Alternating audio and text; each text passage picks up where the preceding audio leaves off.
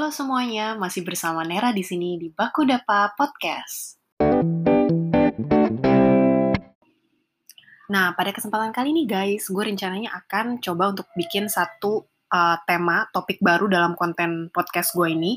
Jadi uh, dulu kan kemarin, dulu atau kemarin? Jadi kemarin-kemarin maksudnya, gue itu uh, sempet bahas tentang percintaan, karena selalu seru bahas tentang cinta, bener gak sih?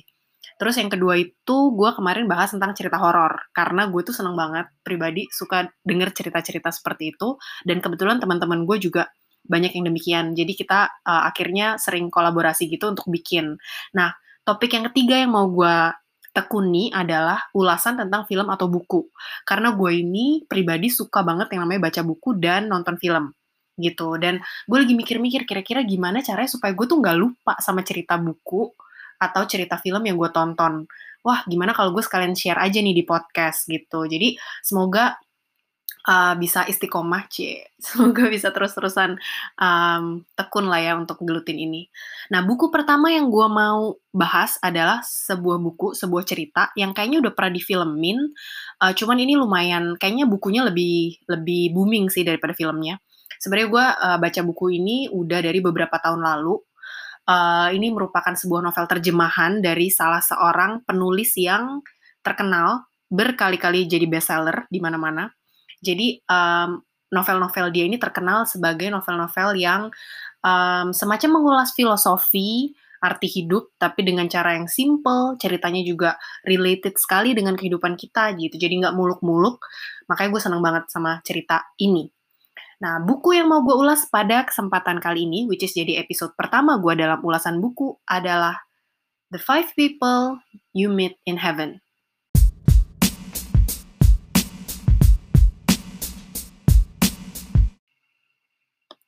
setelah diterjemahkan ke dalam bahasa Indonesia, sebenarnya kalau teman-teman mau cari buku ini, The Five People You Meet in Heaven, uh, judul dalam bahasa Indonesia-nya adalah Meniti Biang Lala.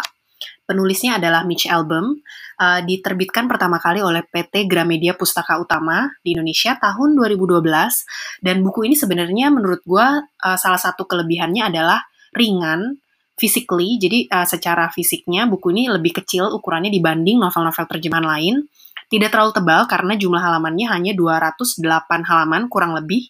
Dan memang uh, easy to carry gitu, bisa dibawa ke mana-mana. Nah buku ini uh, sebenarnya menceritakan pertama kali itu tentang sosok si Eddie ini yang sedang sekarat.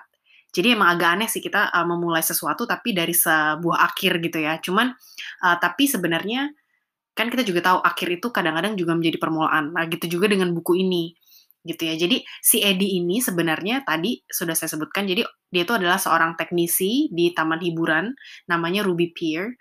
Dan Edi itu merasa pekerjaannya itu sebagai uh, semacam teknisi yang memperbaiki uh, wahana-wahana itu sebenarnya pekerjaan yang tidak berarti gitu. Jadi dia tuh agak-agak bitter tanda kutip dia tuh merasa terperangkap dalam kehidupan yang membosankan dan penuh rutinitas.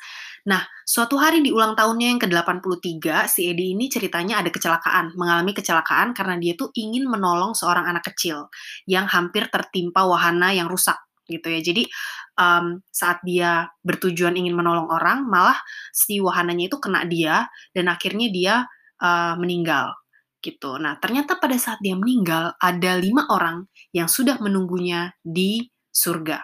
Di situ ceritanya bermula.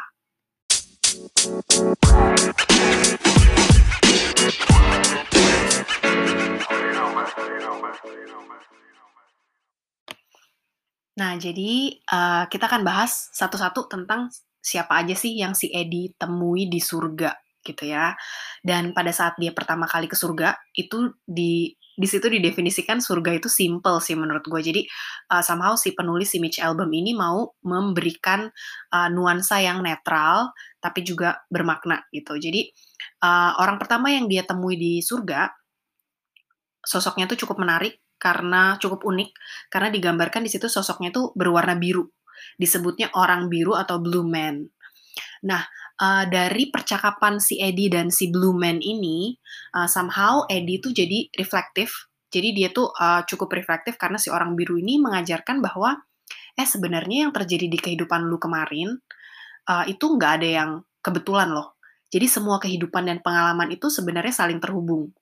Bahkan pengalaman buat kamu itu belum tentu hanya kamu aja yang punya dampak terhadap itu. Bisa jadi pengalaman buat orang lain juga gitu. Jadi uh, itu adalah hal yang dipelajari si Edi terhadap si orang biru gitu lewat percakapan yang sebenarnya ringan si percakapannya, cuman membuat si Edi itu jadi reflect uh, sama apa yang udah dia alami di kehidupannya.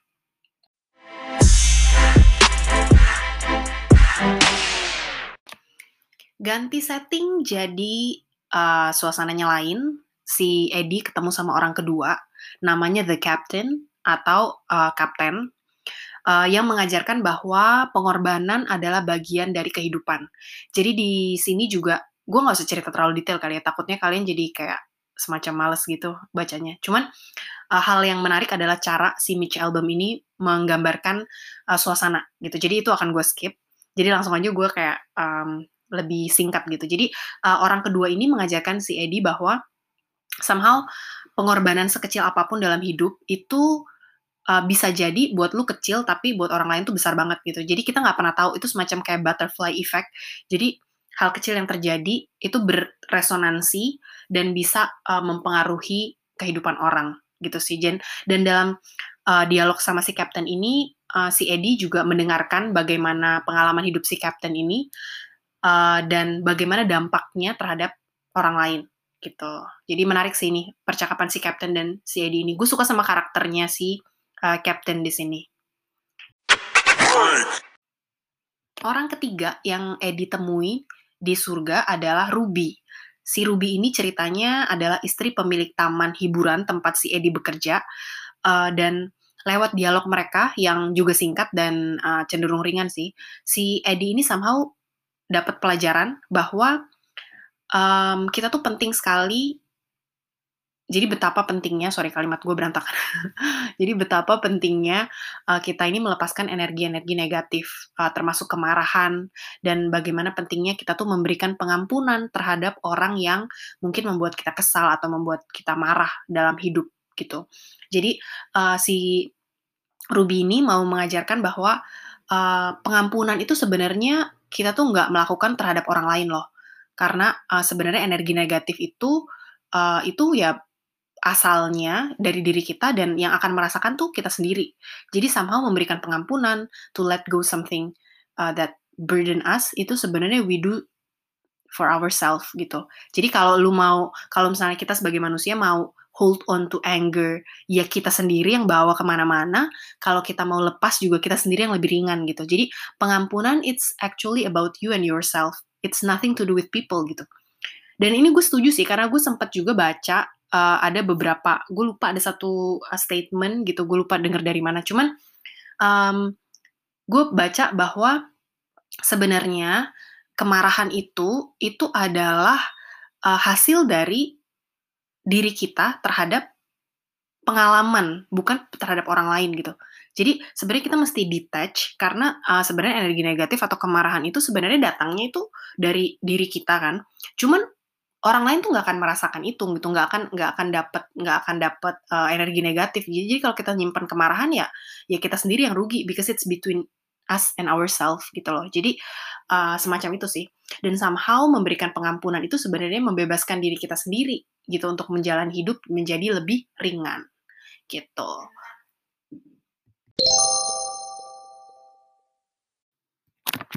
Orang keempat yang ditemuin si Edi sebenarnya ini agak aduh ya ampun ini it's touch my heart pas gue baca ini. Jadi ceritanya si Edi ini ketemu sama uh, Margaret, how to say it kayak namanya ya anggap aja Margaret ya Margaret uh, ini ternyata adalah um, cintanya si Eddie jadi ini adalah istri istrinya si Eddie gitu. Nah um, si Eddie ini mengalami satu uh, apa ya semacam perjalanan uh, pemahaman uh, terhadap cinta pas dia tahu si Margaret ini. Itu bahkan setelah dia meninggal uh, setelah si Margaret meninggal Eddie masih tetap cinta sama dia gitu. Nah, si Margaret ini mengajarkan Eddie bahwa sebenarnya ada banyak bentuk cinta dan ada cinta yang lebih kuat dari cinta-cinta yang lain gitu. Justru cinta yang hilang adalah jenis cinta yang paling kuat gitu kasarannya gitu ya, secara simple. Nah, uh, jenis cinta yang bisa dirasakan uh, bahkan bisa melintasi jarak dan waktu itu adalah cinta yang hilang itu gitu. Jadi uh, gimana pemaknaan cinta sebenarnya bukan hanya cinta yang bisa dimiliki tapi justru cinta yang udah pergi.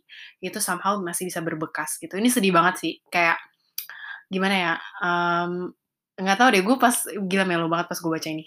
Guys harus baca oke? Okay? ini keren.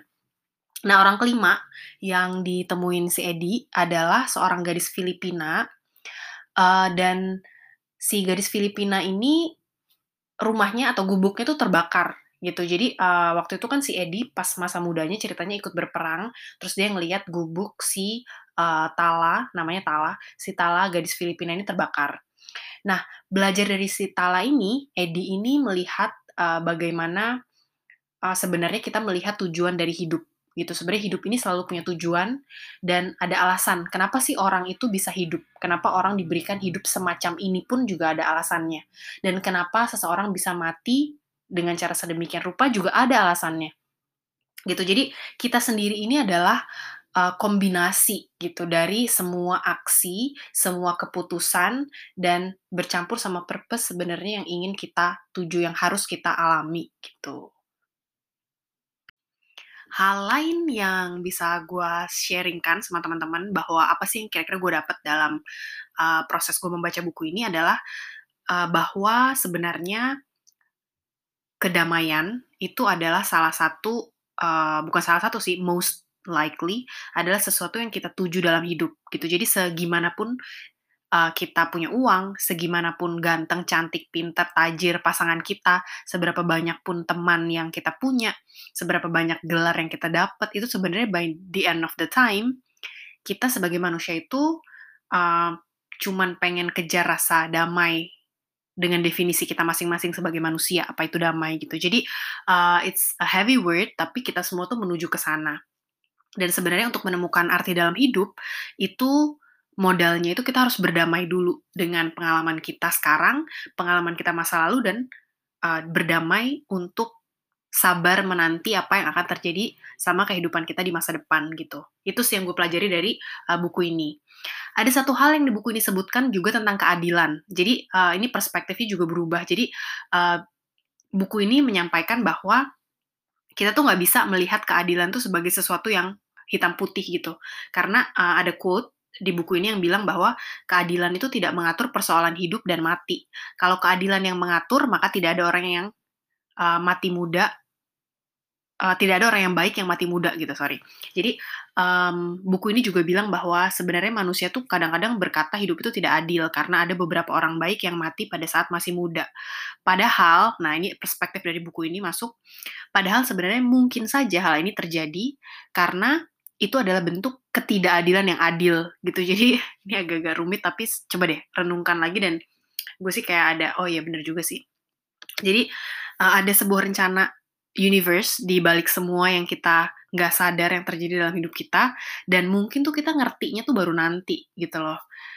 Jadi uh, menurut gue membaca karya-karya Mitch Album, terutama yang um, ini, yang The Five People You Meet in Heaven, uh, ini gue terkesan sekali sama berbagai buah-buah pikiran dia yang bikin kita tuh kasarannya hati pikiran kita tuh kayak dipijetin gitu loh kayak jadi langsung jadi relax dan uh, oke okay, melihat melihat hidup tuh kita jadi zoom out dan melihat oh bukan gak mungkin ada the greater plan dan memang kita tuh harus ya udah percaya aja gitu jadi kayak uh, menurut gue itu salah satu positivity yang kita bisa baca, sorry, yang kita bisa terima setelah kita baca buku ini, gitu. Jadi uh, menurut gue ada banyak hal yang kita bisa pelajari dari buku ini. Uh, very well put, semua kata-katanya uh, tertata dengan baik. Uh, simple, mudah dimengerti, tapi juga punya kesan mendalam. Menurut gue sih itu. Jadi gue rekomendasikan buku ini buat teman-teman yang suka sama filosofi, suka sama uh, cara-cara berpikir, mempelajari cara berpikir, mempelajari hidup, uh, kontemplasi tentang hidup. Buku ini adalah salah satu sarana yang baik gitu. Oke. Okay. Jadi terima kasih untuk mendengarkan um, podcast gue pada kesempatan kali ini. Semoga di kesempatan berikutnya gue masih bisa um, nemenin teman-teman dengan uh, beberapa buku-buku atau beberapa buah-buah pikiran yang bisa gue sharingkan. Makasih teman-teman atas waktunya. Bye.